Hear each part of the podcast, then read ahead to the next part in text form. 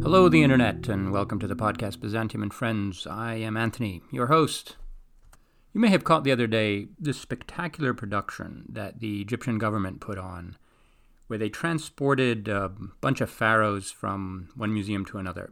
When I saw the video, I first thought this was some over-the-top production of Verdi's Aida. But no, it turned out to be a more Wagnerian public production, with the mummies being transported in these specially modified military vehicles with shock absorbers and climate control. And anyway, you gotta go see the video if you haven't. And this reminded me of one of the extraordinary things about ancient Egyptian history, which is that we actually have the bodies of many of the people we study, not just random people whose graves we find in the course of excavations, but in many cases, actual people we know from history books. And it gives us a remarkable insight into their lives because we can correlate these two bodies of evidence. And the climate in Egypt being what it is, what survives is not just the skeletons, but often soft tissue. And so some pretty famous people, like Ramses II, still go for a medical checkup to make sure that nothing is growing in him. I find it generally mind-boggling, in fact, kind of awesome, that we have the bodies of people who lived 4,000 years ago. We don't normally have that kind of access in Byzantium. Now, we do study skeletons. I refer you to a previous podcast episode with Chrysavurvu on precisely Byzantine skeletons and what we can learn from them. And I know that as historians we're not supposed to fetishize the star protagonists of history. Nevertheless, there's still something cool about having access to objects that were handled and used by the people we study. For example, I've worked a lot on an 11th century historian named Michael Attaleiates. I was also a judge. And we have his own signature on a manuscript, which is kept in the Greek National Library. And we also have his ring. It has his name written around the band. It's a very interesting object. Now, by definition, every object that survives from Byzantium was handled by someone or other at some time, right? From the most luxury item to the rocks that are put in a wall. And all of these are studied by dedicated fields and disciplines, ranging from archaeology to art history to the study of the Byzantine economy, and so on. So let me make a very broad distinction at this point. Most of these items are studied in what I can loosely call an objective way. In other words, they are measured, they're cataloged, inventoried, their composition and manufacture is studied, where and how and why they were made, their subsequent history, what they tell us about society, economy, industry, and so forth. Now, there's another way to study them, which I might just call subjective, which is to try to understand or imagine the way in which these objects interacted with the people who used them. That is, how they came into contact with their bodies and how they shaped experiences or sensory perception. And here's where my guest comes into the picture. My guest today is Betsy Williams, who is a curator at the Dumbarton Oaks collection. This is a museum in Washington, D.C., which is part of a larger research center, the largest and most important research center for Byzantine studies in the world. It also happens to be the place where my historian Attaleiates' ring is kept. Now, Betsy has written with insight and nuance about the interaction between the body and the object, and she focuses especially on some of the most intimate objects that survive, such as jewelry and textiles, so things that are actually worn on the body. And I was intrigued by her work because she speaks very well about how people experience the materiality of the objects that they interact with. I'll give you a personal example of this to illustrate how I went into this topic, how I was thinking about it. And it has to do with the digitization of reading materials. Now, having access to digital reading materials is an enormous asset to me. I'm not going to deny that. It enables us to do all kinds of things that we couldn't before, and to take our research libraries with us on a computer when we travel and not have to carry around boxes of books and articles. Having said that, I realized pretty early on that the experience of reading a physical book was vastly superior for me for retention and memory compared to reading a book from a digital file. I find that the tactile experience of holding the book, the position of a particular passage on the page, the smell of the book, its weight in my hands, all of these things gain traction and leave more vivid memories. It's just simply the case that the physicality of the book enhances my retention of its contents for a much longer period afterwards. So I wanted to talk with Betsy to explore how we might talk about the experience of the materiality of other kinds of objects, in her case, jewelry and textiles. Now, I should also explain the setup of the conversation that you're about to hear. Betsy had the wonderful idea for us to have the conversation while she was physically present in the vault of the collection of Dumbarton Oaks. So she's going to be holding up objects to the camera, so the objects that we will be discussing, and I, with my limited vocabulary for physical things, will try to describe them for you. And in this way, we'll try to bring you into the kind of virtual physical environment that we constructed for having this discussion. It was a great idea to make the experience of the objects a little bit more vivid for you. But I've also provided in the description of the episode some links where you can actually go and see the objects for yourself and see just how badly I've described them. As always, my thanks to medievalists.net for reposting these episodes. Here, then, is my conversation with Betsy Williams. Betsy Williams, welcome to the podcast. Thank you for having me. So why don't we start out first with you're telling us what your area of expertise is. How would you define it? Because you work in a number of different fields. Where do they intersect? Yeah, so I consider myself maybe first and foremost a Byzantine and an early Islamic art historian. That was my dissertation, and I was trained in these areas. But professionally, I am a curator. I'm the curator for the Byzantine collection here at Dumbarton Oaks. You know, maybe I can describe really quickly what a curator does. I have a very deeply academic side. So a good part of my day is spent researching the collection and writing, reading scholarly literature, communicating with my university colleagues. But I would say that my day-to-day life is actually quite pragmatic. So there's this balance of deep research and academic and intellectual work and very pragmatic concerns or practical concerns. So things like, monitoring the climate in the galleries with the collection manager, or thinking about conservation work for the objects, researching the ownership history of the objects. It's very important as well. We get requests for objects to be borrowed, right? Other institutions having loan exhibitions. So this is sort of what attracted me to the work. I very much love this kind of constant back and forth between the very intellectual academic concerns and the day-to-day work of a curator. And I would say working with objects is for me, like directly with the objects is for me the kind of dividing line, right? Like that was why I went into curatorial work in the first place. I get a lot of inspiration working with objects and caring for things. I think about their care as well. And so this is really where I am. And I would say that maybe the last point about this professional work is that as a curator, I'm one part of a bigger team.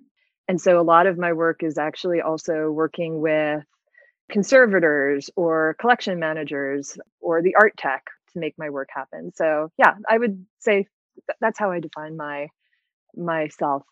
Yeah, that's very useful. In preparation for our discussion, I mostly, focused on the things that you've written, which are, scholarly publications, but I got the sense from them that you have a close engagement with the material objects themselves and that you care for them. I was wondering, so is conservation work something that you do, like, polishing the silver or whatever it is? No. No, you know, this is I will often work very closely with conservators to determine the needs of the objects. Right. And so, for example, in this textile catalog that we recently completed here or been working on here at Dumbarton Oaks, I teamed up with the conservator to look at the objects and think about the objects. So I myself am not trained to be a conservator. It's a separate training, a very scientific training. Right. Yeah. And so I am the art historical side of the equation. Okay. Yeah. No, I've spoken to them. It seems that they have a whole different training that's very expensive and rigorous and so forth. Yeah. Okay. Well, that makes sense. So what I wanted to talk to you primarily is about materiality and the materiality of objects, in part because I heard you speak about that topic very eloquently at the Dumbarton Oaks teaching day that we had. Oh, well. Months, years ago when anyway.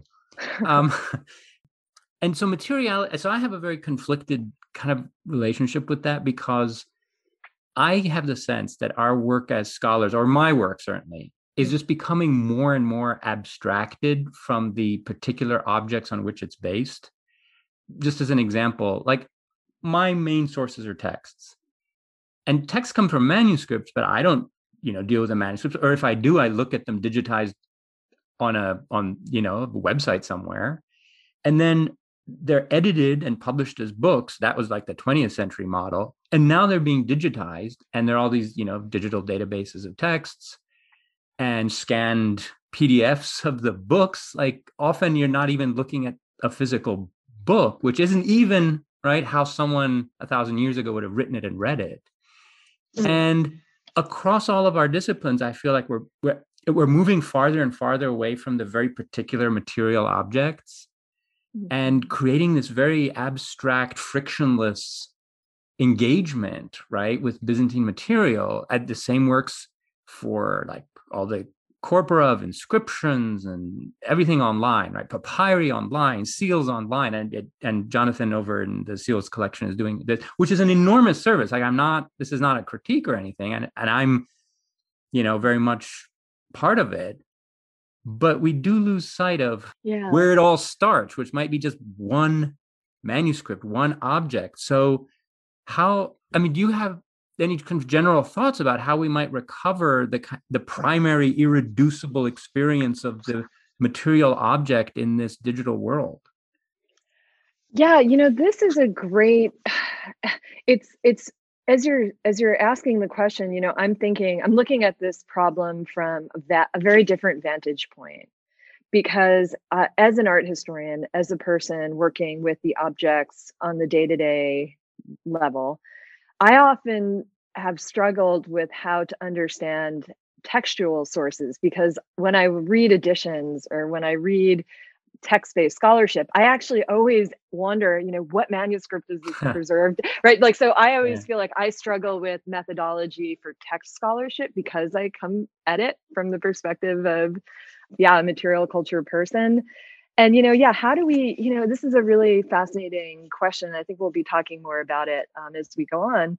But something that I have been thinking a lot about, is access, right? Like having the digital experience of papyri or seals or textiles or collections online gives such incredible access to collections. Yeah. And that has been our focus, right? Like we are as museum professionals, we keep thinking, we want people to use these things to see what we have in the collection. But I think you're right to say that the danger is that becomes an excuse for no longer needing to engage with the things themselves. And I think especially in manuscript studies, this is, they were sort of the first to digitize already. I worked on a manuscript exhibition 15 years ago, excuse me. And I remember at the time, like we were looking at digital facsimiles before that thing even existed. So they were really the first to kind of go down that digitization path. So I think this is a great question. And for me, it's just this tension between original and reproduction and access, because at the end of the day, we have to grapple with the physical thing that exists and survives and is a record.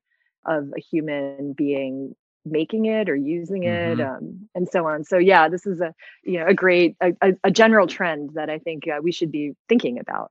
What are the dimensions that we lose first from the object when we move it into this sort of abstract, infinitely reproducible digital formats that we have? But we lose certain things. What are those? Yeah, I think in the first place, we lose the sense of, the weight of the object, the tactile experience of handling the object. I think that especially with photography, there's a privileging of visual experience over other kinds of experiences. For jewelry and textiles, those are my areas of research. And I've been thinking a lot about how difficult it is to understand the objects, to understand textiles and jewelry without understanding their physicality and their relationship to the human body, actually. I think the tactility, sensory experience, weight, weightiness, those are the first things to go. You read descriptions sometimes of, for example, Byzantine emperors loaded down with jewelry and jewels everywhere. And you read that and you're like, okay, wearing a lot of bling or whatever.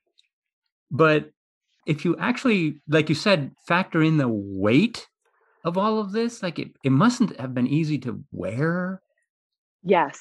And I haven't, we haven't said that we are in object storage at Dumbarton Oaks right now, precisely to get, thinking about this topic.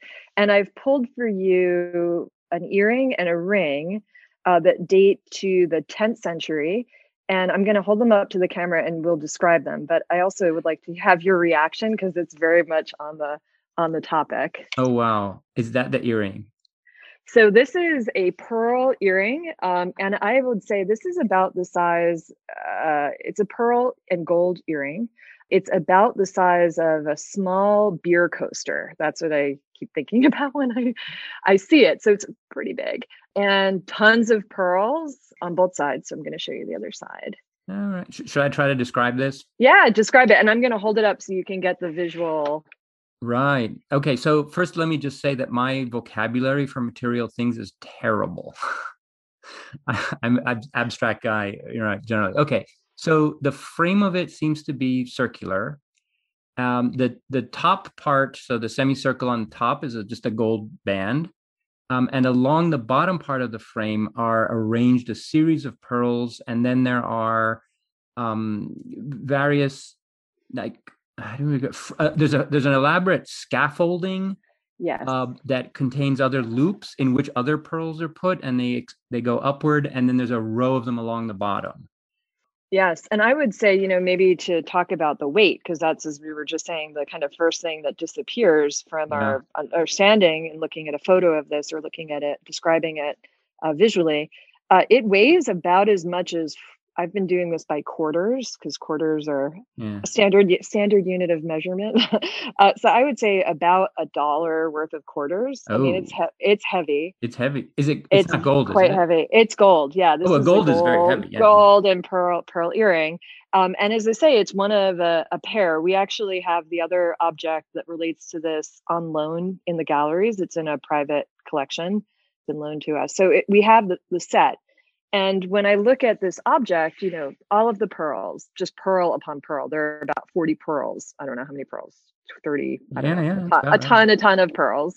They're natural pearls. They're matched in size and color, yes, which is really hard. So when I'm seeing an object like this to my mind relates to imperial costume. Like I'm thinking of pearl studded Loros that we know. And so I rarely say this, but I think this is an object that we can very closely associate with imperial dress or court dress at the very least. And that gets to your point, Anthony, because, this is heavy. It's very ostentatious. Yes. I would say it almost, it's more costume than it is dress, right? It feels like regalia, okay? Right. And I would say what I find so fascinating about it is if you would look at it visually, it's very, again, just a showpiece. But what I find really interesting is when I move it a little bit, the pearls move ever so slightly. Oh, yeah. And the light reflects off of the pearls changes the sort of visual effect. And when I'm thinking about Byzantine imperial dress, and I think from source, you know, you chime in with your source mindset here, but I'm thinking about this tension in Byzantine court dress between kind of a static presentation and this ever so slight suggestion of movement, right, that's part of this kind of wonder, right? And glittering of the imperial dress. So for me, just even the sort of mindset of this object is getting you at imperial dress. And I will say that there was a matching earring, and there's also a ring, and I'm going to hold up the ring. Oh wow! And you will see. It's more like a pinky ring. It's a pearl and gold ring, same color pearls, same wire, gold wire. Look, it has a central bezel. So the bezel is the sort of front part of the ring that would have once contained a stone that's missing. A precious stone. Yeah, and you can see it just is. So this is part of a whole set, right? Like a pearl ring. The pearls go all the way around the ring on both sides. So they're like three rows. Yeah. And oh wow. Yeah, no, that's a very intricate gold framework for embedding all the pearls. And a question about the earring. So the loop around the top, that goes in the ear. That's pretty thick. Yeah, this is a great question. I wonder with this piece, we just don't know. The earring is slightly damaged on the one side, so it's hard to see. I tend to think that the earring would have been a closed loop. And that there would have been a smaller loop to go through the ear, because it gets at the question. And again, this is the materiality question and the experience of jewelry in relationship to the body. On a view in a display case, we show it one way, right? Like you look at it frontally. Yeah. And it's hard for me to tell, did it actually go, how was it oriented on the body? Did it face forward? Did it face outwards to the sides? And so how would the earring, the loop have been manipulated to display either frontally or to the side? And again, in the galleries, we just can't explore that possibility. But as you see me holding it up to I'm holding it up for the listeners. I'm holding it up to my neck so that you can see. Yeah, yeah. But it's huge and very visible. So, and would look best, I think, frontally, actually. So. And if you had two of those on, and rings, and presumably necklaces, and a crown. I mean, the light, the glitter, as you said, and the shining light emerging from the costume would be incredible. So, yeah, I mean, this is an object that I find incredible that it even survives. It's sort of, and as I'm handling it, my thoughts, you know, what's going through my mind, I'm thinking, I would not have been this close to an emperor or empress or court to have ever seen this in the 9th and 10th century when it was made. I mean, think of the restrictions around the empire. So the fact that I'm able to handle it is just boggles my mind. Right, because that object that you're holding, that was worn by someone whom we very likely know of from our sources. Yes, likely. Yes. Yeah. Yeah. Wait. So is that for men or women? I mean, this is a great question because we have a tendency to assume that surviving jewelry was worn by women because of our expectations of, gendered wear, ornamentation, adornment, and kind of gendered preconceptions. But we actually have quite a good deal of archaeological evidence, visual evidence, and evidence from the objects themselves that men were wearing jewelry. And so I think that it raises the question about how we have to work through modern mindset, modern eyes to get at their concepts of jewelry and dress.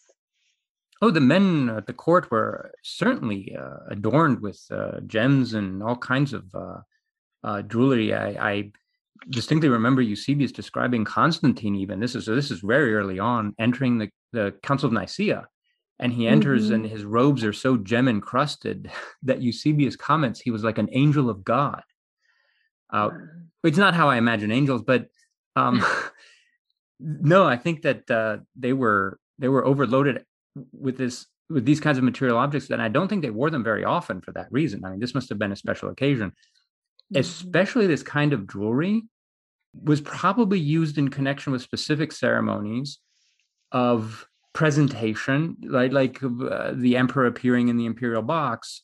Like that's when you were most likely to see the emperor wear this stuff, or in Hagia Sophia or something like that, where there are actually light effects. So, you know, they actually manipulated light to create like, and here's the emperor.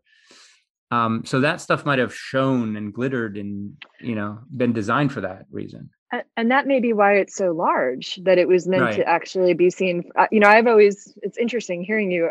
I've always been thinking of the intimacy of jewelry, of how it invites people to sort of look at the jewelry up close, I guess.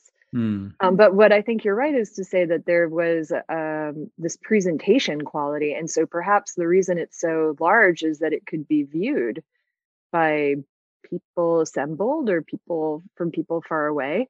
I hadn't quite thought of that before. It's really, it depends on the light. Yeah. Wow. So. That's quite fascinating. I had not seen that. Thank you. Yeah. Now I want to hold it too. Yeah. So yeah, there are all of these senses that are activated in the, you know, specific moments when these objects are used as intended that we obviously lose in our photographs and in the way we describe and discuss them.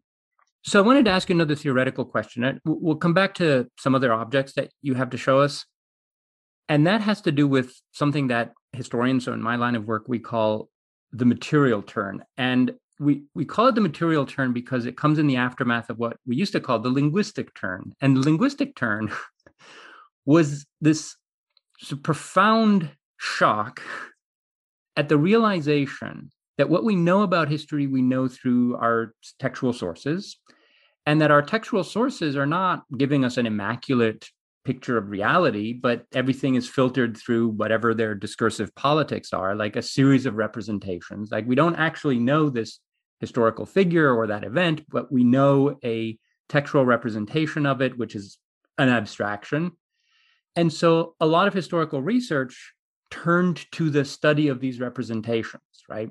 And you would have a series of articles, books and articles and everything arguing, well, I'm not going to really tell you about this historical thing because we don't know. I'm going to talk about the sequence of representations of it that we have, which for anybody who like really wants to know what happened is, okay, I mean, I understand the methodological priority of doing that, but it gets us away from the thing, which is actually even further removed, you know, to begin with from the things that you have there behind you in the glass cases. So now, after having gone through the linguistic turn for a few decades, historians are talking about the material turn. Like we're having to re-engage with the stuff of history, be they viruses, right? Or the conditions of material life that we can know through archaeology and all of that. And we're struggling with that because we have the linguistic turn hanging over our head. Is that a debate that's played out in the fields that you're active in? Yeah, this, again, I so appreciate discussing this with you as a historian, coming at a similar problem, maybe from a slightly different angle, you know, compared to art history. In some ways, art history in its DNA, in its origin, concerned itself with objects, right? Like I'm thinking of foundational art historical work in the 19th century that really sought to grapple with objects in museum collections, to look at them, to determine their date and who made them. I'm thinking of work by scholars like Alois Riegl, who was 19th century, you know, museum art historian, museum professional working directly from objects. And what I think is really interesting in art history, and maybe this is a parallel to what you're describing in historical studies, is that empirical type of art history sort of went underground for a while as the field turned to questions of visuality and visual studies for many, many decades, actually. And I think that was a concern with trying to understand, you know, how did viewers react to artwork? What was the engagement of a viewer with an artwork? And in really the past 10 years or so, there has been this resurgence of that old materially focused art history, particularly as it's practiced in museums, I would say, looking at objects again, maybe. And I would say that it is bringing in developments that took place in archaeology and art and anthropology that kind of continued that material culture, you know, material study, material culture approach, and come back to art history with this sort of more advanced theoretical frame. So the questions now in art history are things like craft and making, the experience of making, you know, the cultural values of the materials, the use of the objects, you know, what does it, the tactility, as we were talking about before, object biographies, you know, what experiences do objects have over time, giving them a kind of life story or a kind of a biography, right? And those are really very complex theoretical models that I think in art history, we are taking a lot from our colleagues in archaeology and anthropology. It's all coming together really to help us understand objects again. And so what I find kind of peculiar, if I'm as a coda to this maybe thought I'm having here, is that from the perspective of museum professionals, like if I'm looking at this, taking off my art historian cap now and putting on my museum professional cap, the debate in museum studies and museum professions right now is whether collections are even necessary for the functioning of a museum. So in a way, you know, it's a kind of fascinating thing for me to think that museums are being imagined as places of, you know, social encounter or community, and that objects may or may not be necessary to that function. So I don't know what to make of that. It was just something that as I'm talking and thinking about this comes as an interesting thought. So parallels and differences. What would bring the crowds to the museum if not the objects in them? I think there's this idea that we could do, you know, loan exhibitions or community sourced exhibitions. I think there's kind of a very dramatic reconceptualization of museums' function, that in the past museums were understood as repositories for these things. Right. Very, very material concern. And now there's a different focus going on. So we can have a whole separate discussion about museums. I mean, that's a fascinating topic in its own right. So I want to get back to the theoretical issues that you were mentioning. So especially, I think the introduction of a concern of the other senses and not just visuality. Yeah. And I think your work focuses a lot on that too, the tactile experience of some of these objects. And, you know, it's funny that you should say that art history has this, you know, deep ancestry in like antiquarianism and collecting objects and that sort of thing, and then became theoretical primarily around visuality. And in a certain sense, visuality is one of the easier senses to theorize. And the other ones are, you know, much more difficult to get at, though I think not necessarily less important. I remember a department meeting I was at many, many years ago, and I think it was about candidates for a position we had advertised, so it must have been very long time ago. And one of my colleagues, sort of super smart, theoretically oriented literature, right, literary theory, he just made this offhand comment that maybe there was an applicant who worked on material culture in, you know, classical antiquity, and he said, "Well, I don't find all this material culture that theoretically sophisticated. It's just, you know." So I thought that comment revealed, you know, something about where things might have stood in the 70s or 80s when, you know, he was in grad school. And I may have said, I don't remember if I said it, but in my recollection, it feels better if I actually said it. Okay. That, no, it's, you know, actually, it's exactly the opposite. That material culture studies are more theoretical, even sometimes than the literary side, because all of the discourse, all of the words that you use in connection with the object have to come from theory because they're not coming from the object itself. Whereas when you're working with a text, you have a ready given store of words that you can rearrange them, you can contest them, you can subvert them, you can do all kinds of things with them, right? But they're there, like it gives you a good 90% of what you're working with. Whereas when you're working with an object that doesn't tell you what it's about, and I think this is why the Byzantines put epigrams on everything, to make these objects talk. Oh, you've got something there? What do you got? Okay, show us what you've got. So I've got an object. I've got the reliquary of St. Demetrius. It's a 13th century pendant reliquary. Yeah. And it depicts, it's done in gold and cloisonné. That's beautiful. So cloisonné is a kind of enameling technique with very small gold wires. And this is an object that has an epigram around it, talking about speaking objects or objects that speak in this category. Because you're right, there's this sort of, and in the Islamic world as well, there are these categories of objects that proclaim what they are and speak to us. And that's maybe part of the agent, in a way, this interest in materiality also gets at object agency, what objects want, which I think you're right, is when the more you think about it, it becomes very abstract. And I use it all the time. I say, oh, this object, if it reacts to the climate, I'll say, oh, this object doesn't want to do this right now. Or right. So yeah.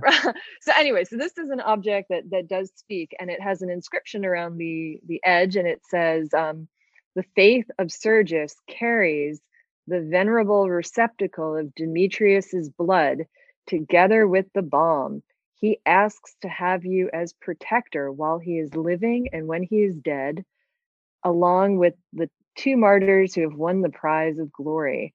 And so this is an inscription that's sort of talking, it's an object that's talking about itself and what it does. And I'm going to open it for you because I think it's an object that, getting at this kind of material aspect to it, we don't really, when it's on view in the galleries, we have it closed so that you can see the cloisonné and the craftsmanship and the image of the saint, but it's actually an object that opens, and I think is only really understandable when we open it. So I'm just gonna, there's a tiny pendant screw. It's a tiny gold. Maybe let me describe what. Yeah, describe what you're saying. No, I mean, so the whole pendant, it's about a quarter sized and shaped, but it's a bit thicker. So it's maybe like if two or three quarters were stacked on top of each other. Yes, yes. So on the top, there's the hook that you probably put on a necklace or it's a chain. A chain, and that little hook screws into the inside of the pendant. Yes. And so you unscrewed that. Wow. So I've taken out the tiny. It's got threads. Yeah. I don't know that I've ever seen a. Okay. Byzantine threads. It looks like a, like an IKEA, like it looks like a Byzantine IKEA screw. Just like you would assemble your sofa. So and the inscription is written along the edge of the edges on the rim. Yeah. And you have Demetrius at the center, and he is labeled as Hagios Demetrios. So we see him. And I'm just going to open it because it's something that until you see it open, it's really, wow. Yes, there's a hinge. It hinges open, and inside there is it almost looks like a window. It's a little square, and I'm going to have to I've been wearing gloves the whole time handling the art because I don't want to harm I don't want to harm the objects. And I'm going to have to, this is a little too delicate for me. So I'm going to have to remove my glove because I'm going to hold it back up. That little square is actually a chamber, and I'm going to. No way. Yeah. So there are little doors, and in the little doors open, and there is a image of the saint of Saint Demetrius in repose. He's laying down his body, and he's set underneath a little dome-like structure. So I think it's trying to show the shrine in Thessaloniki that we know to have been an important pilgrimage place. So this is an object that you see it on view, static in the galleries, you have no sense of the interactive nature of this object, and seeing it open, at least for me, gets me thinking about personal piety. You know, the experience of opening it and looking at it and praying to it becomes very palpable to me. And also, I think there's an element of showmanship here, the idea that I'm opening it up for someone else to show them. So it's it's an object that invites a viewer to kind of interact with the owner or the wearer. So all of these questions that are, you know, they don't come to mind unless you open it and handle it and see it and begin thinking about it. So this is to the point of maybe the abstract theoretical. Yeah, I had never thought of it that way, but it's very well put, Anthony, to say that in a way, having an object and having to interact with the object raises many theoretical and abstract questions. And I would simply add that it requires imagination on some level. This is something I've been thinking a lot about. As scholars, we try to have a scientific approach to the objects, and there's a limit to that because at some point we need to inject some degree of our own imagination to the object. So. Yes, and I have to add that this is a very sophisticated object. It's got so many levels to it. Images on the outside, the inscription on the rim, and then it opens up and there's a little window and you open the panels and there's a little image inside, a relief of the saint lying down. And wait, was something else put in there at some point? Yeah, so the inscription says it has the balm of the, I think it's the Miron. Yeah. From the Church of Thessaloniki, exactly. So the question is, it certainly contained something. The inscription says it held the Miron, but it's unclear what that would have precisely been. Perhaps it was a small piece of cloth that had been dipped, right? So this is what precisely it held is not clear. But I think that the fact that you have that little Demetrius in repose in the middle was almost like enough, probably, because it's referencing, right, the shrine. But so the question is, how literal? I mean, it's a great question. How literal is the inscription? Does the inscription mean it actually contains something, or is it a kind of a metaphor for containing? Well, yeah, but there you're into, literary interpretation. Yeah. I mean, the object is giving you both leg up, but also, perhaps a liability in trying to understand how this was used, because possibly it wasn't used in the same way by different owners.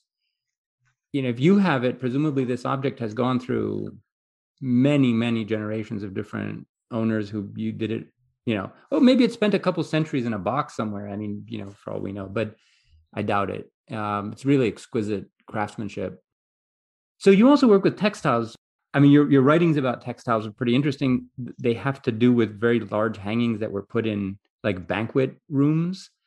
And I mean, I'd like to talk about those too, but maybe you have something smaller in the collection there to show us. Yes. I wanted to show you the tiny tunic, but I can't fit it on the cart. So the tiny tunic is way more impressive. So let me go get the tiny tunic, and then I'm going to have to move this over here. It's okay. We make it work somehow. I took the very large cart, but the large cart doesn't fit through the door. It's okay. I've got it. We've got the tiny tunic. See, this materiality is having its revenge here. Oh, completely. It's come after. It's I'm telling you, the objects want things, and we sometimes cannot provide what these objects want. Yeah, so I've brought out one textile. I'm limited because of COVID protocols to objects that I personally, myself, one person can handle. And in a way, in our collection, most of the textiles are fragmentary.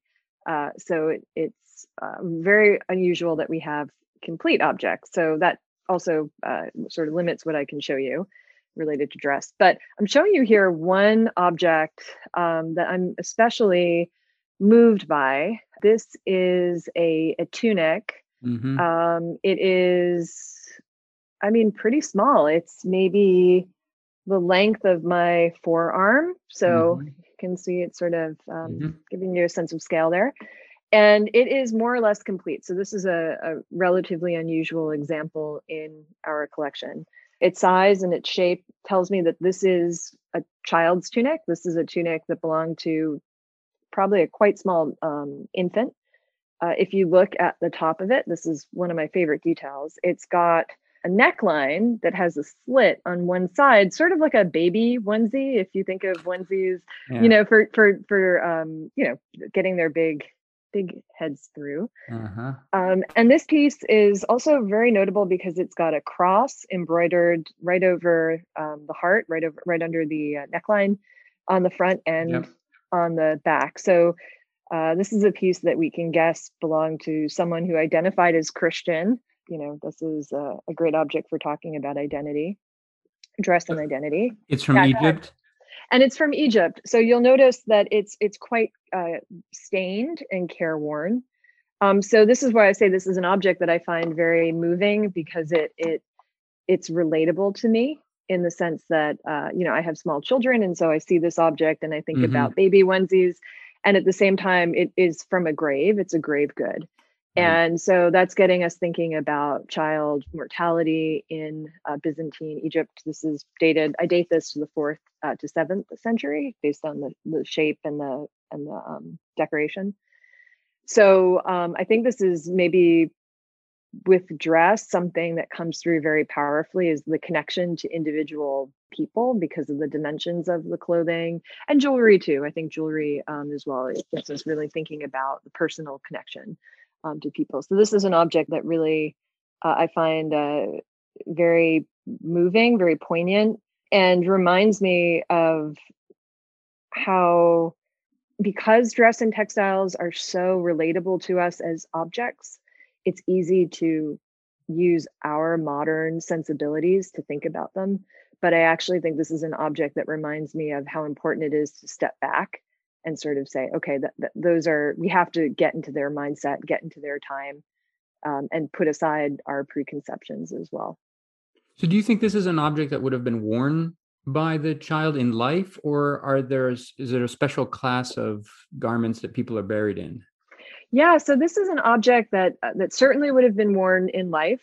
The textiles that survive from Egypt often show signs of wear over, you know, so in other words, that they're not woven for the grave. So this one has some repairs on it, some mending. That tells us it was really something that was well worn in life. And that's getting back to this, you know, material culture questions and maybe concepts borrowed from anthropology, this idea of the life biography of this object, right? Because it started as an object, as an item of dress intended to be worn, you know, daily wear. It may have been worn by multiple people. It became a grave good. And then it was excavated. I use the term loosely because in the 19th and early 20th century, what counted as excavation was very different from today. Mm. So it was excavated. And then it became an art market object, and then it became a museum object. And so it's had many life stages along the way to wind up here with me at Dumbarton Oaks. Yeah. So so the color of it is a sort of dull brown. Yes. Is that fairly close to what you imagine it would have been originally? It may have been. It may have been a slightly more vibrant. That's something that I think is sort of hard when we look at these fragments, is to understand that they were once quite vibrantly colored. They're often discolored from being buried in the grave. So it might once have been a bit more colorful. I think in terms of, this is a really great example because this is more or less preserved. And I'm going to show you another example that kind of gets at the challenges maybe of working with the object. So I'm not sure. So this is a strip of, Is it a hide? Yeah. So you're seeing, this is a rectangular strip of fabric that's been mounted and onto a backing. So this is the conservation intervention. And it's showing you hide. Yeah. It has a very rough surface. So if I show it to you in three dimensions, you will see, it looks like a shag carpet. Yes. Yes, that's right. And it's got a purple band coming down the center of it. And I'm just going to show you the back, because this is something where the conservators actually mounted it with windows so that you can see the back. And you'll see, it's maybe a little bit hard to see on the camera, but it's smooth on the one side. It is. Right. So it's not shaggy on both sides. So what you're seeing is actually a fragment from a tunic. And this is pretty classic art dealer move. They've cut it to a shape. So this is scissors. That's what's giving it this nice rectangular shape. They cut out because they like the pretty part, the pretty purple part in the middle. Yeah. And what we're seeing here is actually the inside of a tunic. So this is a type of tunic, some kind of winter tunic. I call it the L.L. Bean fleece of Byzantine tunics because it's got this shaggy, warm inside. And so what we're seeing here is really a fragment of dress, but you can see how complicated it is to get from this object, right? That's a fragment to original, what it would have originally looked like, how it would have been originally used. And so that's the challenge of working with these materials, I think, for sure. So and it's very finely woven. I will say that the weave is incredible. So this was a luxury in its time. This is a very luxurious tunic. What does the purple strip signify? Why is that there? Yeah, so the purple strip we often see in representations of dress and in complete tunics, these decorative elements that would go over the shoulders to the front and the back of the tunic. These have a Latin name we call them clavi, like clavicle, right? Over your shoulder, think of that. So these were just embellishments, like decorative elements. And this tends to be when dealers would sell these types of objects on the art market in the 19th and 20th century, these would be the things that they would cut out because they were beautiful compared to, if you think back on that child tunic, how stained it was, worn it was, they tended to cut that ground, they would cut away. Yeah, one thing that emerges from, even from the literary sources, is how colorful the dress was in this period, like as colorful as you could make it or could afford to make it. So the social world was really vibrant in all of its colors.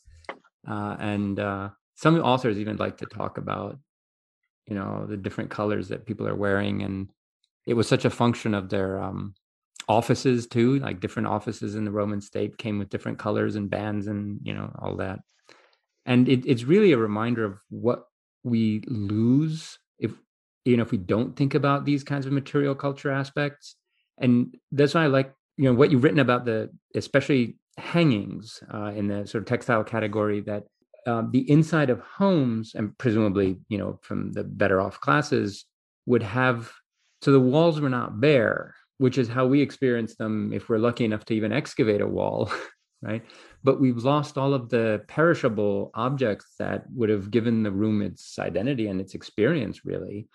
Sometimes we have the mosaics, you know, they survive, or reliefs, but it's very likely, right, that the majority of the adornment would have been in textile, which is, you know, cheaper and much more sort of flexible.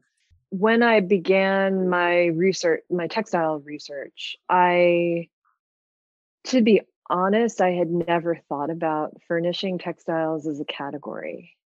And I think the reason I hadn't was, for anyone who's taken an art history survey or an architectural history survey, think on the line drawings of places like the Hagia Sophia, right? They're very interested in the architectonics, the sculptural decoration, floor plans, the permanent installation, and all of the ephemeral furnishings are written out. And it gets back, I think, to the fact that we don't find textiles in these places. Like, they're not found in what would be called in situ, right? Like in the place where they were used. So there's a disconnect because we have monuments, we have archaeological remains, and then we have textiles, furnishing textiles, dress textiles that are coming from grave contexts. So furnishing textiles, when they're found, are found often as like the outer wrapping for the body, sort of after they've been so worn out that they can't be used as curtains or rugs or tablecloths anymore.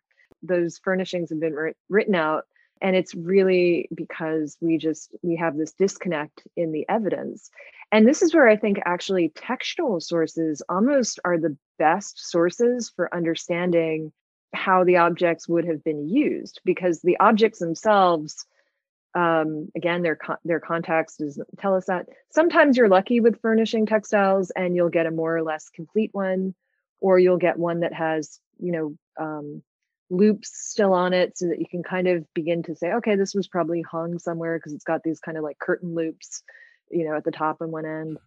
Here, so let me show you what. So what are you seeing here? So I'm seeing a tapestry in Anthony's living room, and it's hanging on a rod, and it's got circular clips at the top in threes to kind of keep. Well, and this brings up a great point, right? Because in order for you to hang that tapestry flat, you need to create a suspension system, and you need to think about the tension necessary to hold it up. All those fixtures and textiles in the the Byzantine world are lost. So we just have to kind of imagine. Yeah, look at this. It's amazing. So cool. So people frolicking in a garden or something. Yes. But it brings up another point, Anthony, that I think about, getting back to this point of like imagining back in the textiles and to the point of sensory experience.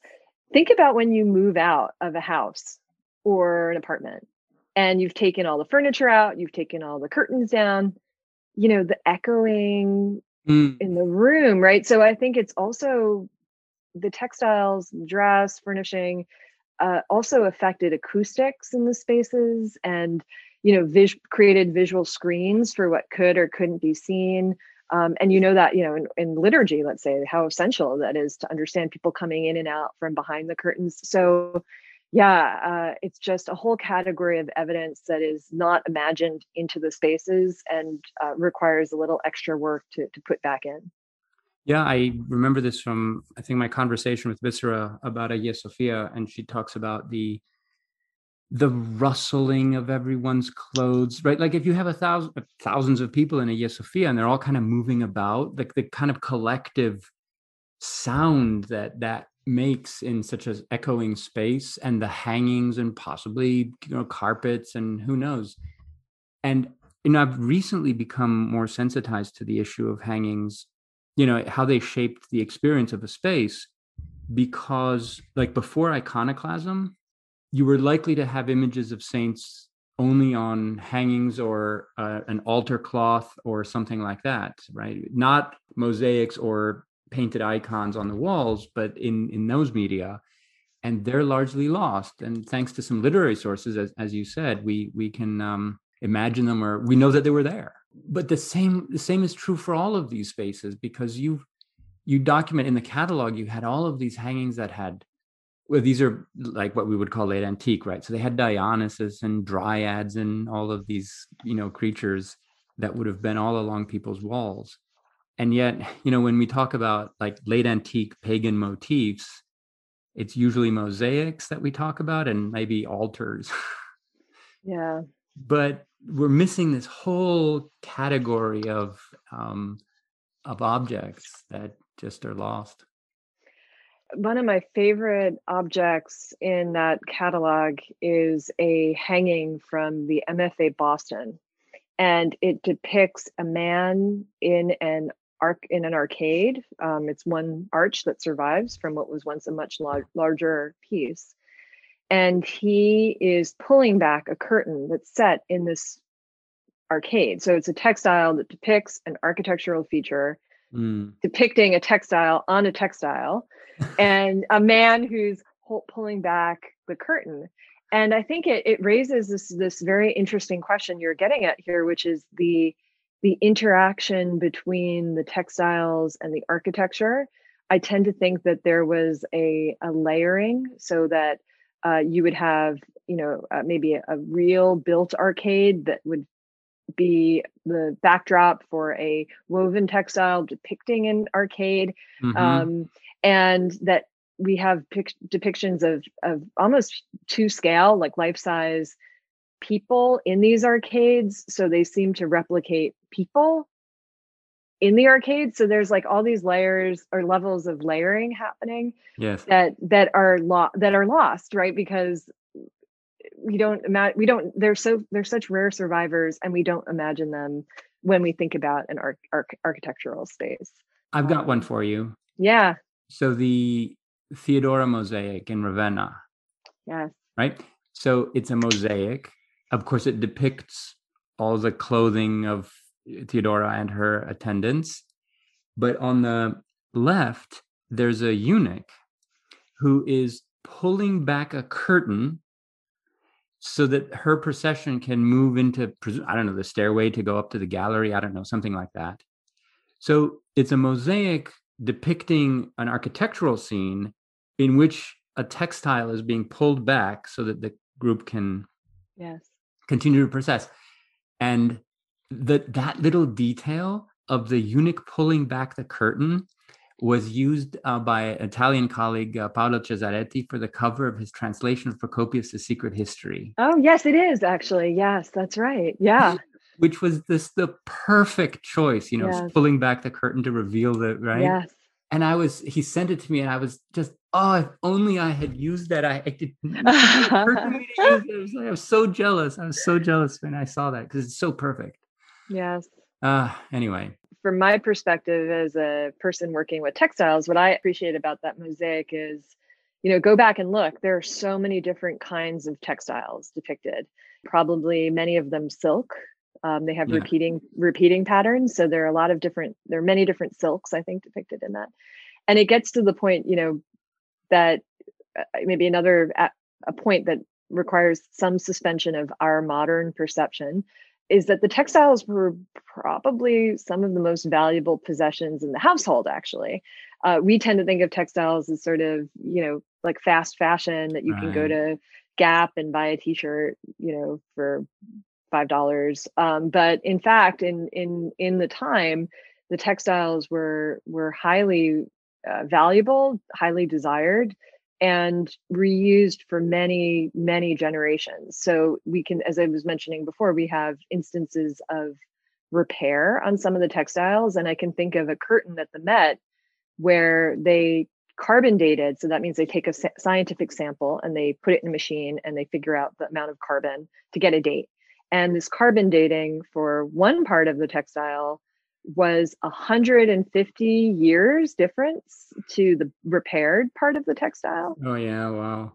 So again, that's giving you a sense of longevity, that the objects were really used until they were no longer serviceable anymore. And yeah, so this is where the conservator and scientific evidence can help us a lot to get at how the things were used. Well, on that note, I think we should bring it to a close. I actually would love to have another discussion with you, which is about Byzantine fashion. You've written about that too, but maybe we can schedule that separately. And just an encouragement to everybody in the audience, when it's possible again, to go and take a look at your nearest museum that has ancient textiles, or go to the DO collection when it's open. Also in Athens, I think it's called the Byzantine and Christian Museum in Athens, has a great collection of Coptic textiles in one of its corners. So I remember seeing that. So I'm going to go and see that. Assuming I get to, back to Greece this summer, which I hope I do. So Betsy, thank you so much for sharing your expertise and your thoughts and the objects that you have in the vault. And thank you for coming. It was such a great conversation. And I always learn so much looking at the art with other people. I think looking at art is really, it's a very personal experience looking at objects like these, but then it can be a very social one. And especially in COVID times where we're not able to gather and look at art together, it's wonderful to talk about these things with you. So thank you. Yeah, they come alive in conversation. All right, Betsy, thanks again. Okay. Take care.